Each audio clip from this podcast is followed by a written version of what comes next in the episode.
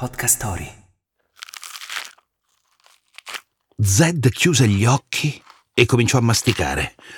La consistenza era diversa, soffice, un po' gommosa, non proprio esaltante.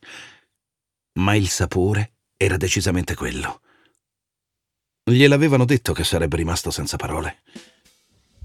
Era valsa la pena fare quella sosta su S7HE, sci nel gergo comune dei cosmonauti. Un piccolo satellite che incrociava un gran numero di rotte offriva una profusione di svaghi ai viaggiatori. A Zed non interessavano né i locali dove si potevano bere, inalare o iniettarsi 3570 tipi diversi di sostanze stupefacenti, né il mercato nero dove si trovavano i prodotti importati dalle più remote galassie. Era venuto per assaggiare la specialità gastronomica del satellite, l'omitasti, che nella lingua indigena significava sapore di casa. Non era un ristorante ad offrirla, ma un'istituzione unica nel suo genere, nota come la Biblioteca dei Sapori. Era un piccolo edificio incastonato tra una scuola e una caserma di polizia, in un quartiere periferico dell'unica area metropolitana di Shea.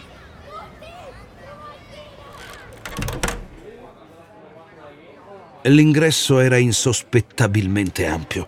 Ai terminali si accalcavano i visitatori che compulsavano il catalogo per trovare la sigla del loro omitasti. La base della pietanza era un frutto locale, il bredi, che abbondava nelle ampie aree rurali intorno alla metropoli. La polpa del bredi era spugnosa, fibrosa e insapore. Crudo era immangiabile ma cucinato diventava un'ottima base per quella che era la vera peculiarità dell'omitasti, l'aroma. La biblioteca dei sapori custodiva infatti gli aromi delle principali specialità gastronomiche di milioni di pianeti. Aggiunte al Brady, davano la possibilità ai viaggiatori lontani da casa anni luce di riassaggiare i loro piatti preferiti e coccolare così la loro nostalgia. Zed riuscì finalmente ad accaparrarsi un terminale e cominciò a digitare le coordinate del suo pianeta di origine.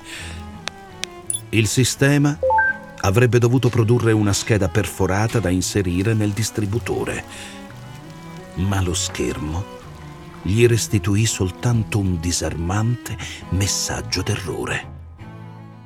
C'era solo una cosa da fare in questi casi, rivolgersi alla bibliotecaria. Qual è il problema, giovanotto? chiese la creatura da dietro l'alto bancone. Zed aveva compiuto da poco 140 anni. Nessuno di recente l'aveva chiamato giovanotto, ma la bibliotecaria era un eombi e la sua specie poteva vivere per milioni di anni. Non riesco a trovare il mio pianeta, disse Zed, con un tono più lamentoso di quanto avrebbe voluto. Mm, vediamo un po' disse la Eombi, prendendo il foglietto dove Zed aveva scritto le coordinate. Digitò qualcosa sulla tastiera e produsse un suono schioccante con le labbra carnose e violacee, in segno di disapprovazione. Il tuo pianeta è estinto, lo sapevi? Certo, bofonchiò Zed. Siamo scappati quando ero piccolo. La bibliotecaria lo guardò, meglio sollevò il viso nella sua direzione. Dietro le strette lenti rettangolari che indossava non c'era traccia di occhi, solo la pelle giallastra e rugosa della fronte. Una brutta storia, disse in tono accusatorio. Un pianeta distrutto dalla stupidità della sua specie dominante, cioè da voi. È stato molto tempo fa, disse Zed. Molto tempo fa, obiettò la bibliotecaria. Un grumo di materia densissima espandendosi ha dato vita all'universo. Il tuo pianeta si è estinto l'altro ieri. Comunque per tua fortuna qui non buttiamo via niente. E mentre con una mano digitava sulla tastiera, con le altre tre apriva e chiudeva gli schedari alle sue spalle, scorrendo rapidamente il contenuto con le dita ossute. Alla fine estrasse un cartoncino rettangolare, ingiallito. Ecco qua, Abbiamo sette pietanze del tuo pianeta nell'archivio. E gliele lesse con voce neutra. La numero quattro, disse Zed, senza esitazione.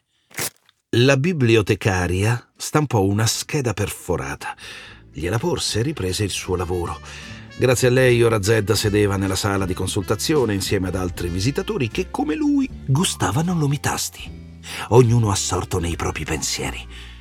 Non c'era niente in quella pappa fumante che ricordasse neanche lontanamente la sublime croccantezza dell'originale, ma era il sapore a fare la magia, riprodotto fedelmente in ogni minimo dettaglio. Se chiudeva gli occhi mentre masticava, Zed si ritrovava bambino nel locale sotto casa. Rivedeva il viso di sua madre Sentiva la sua voce mescolata a quella degli altri commensali, al rumore delle sedie spostate dai clienti che si avvicendavano ai tavoli, al caldo intenso che veniva dal forno a legna. Avrebbe pianto se un morbo contratto durante la prima diaspora non gli avesse prosciugato i dotti lacrimali. Dopo tanti anni e tanti viaggi, ora poteva dirlo con cognizione di causa. In tutto l'universo non c'era niente di più buono della pizza.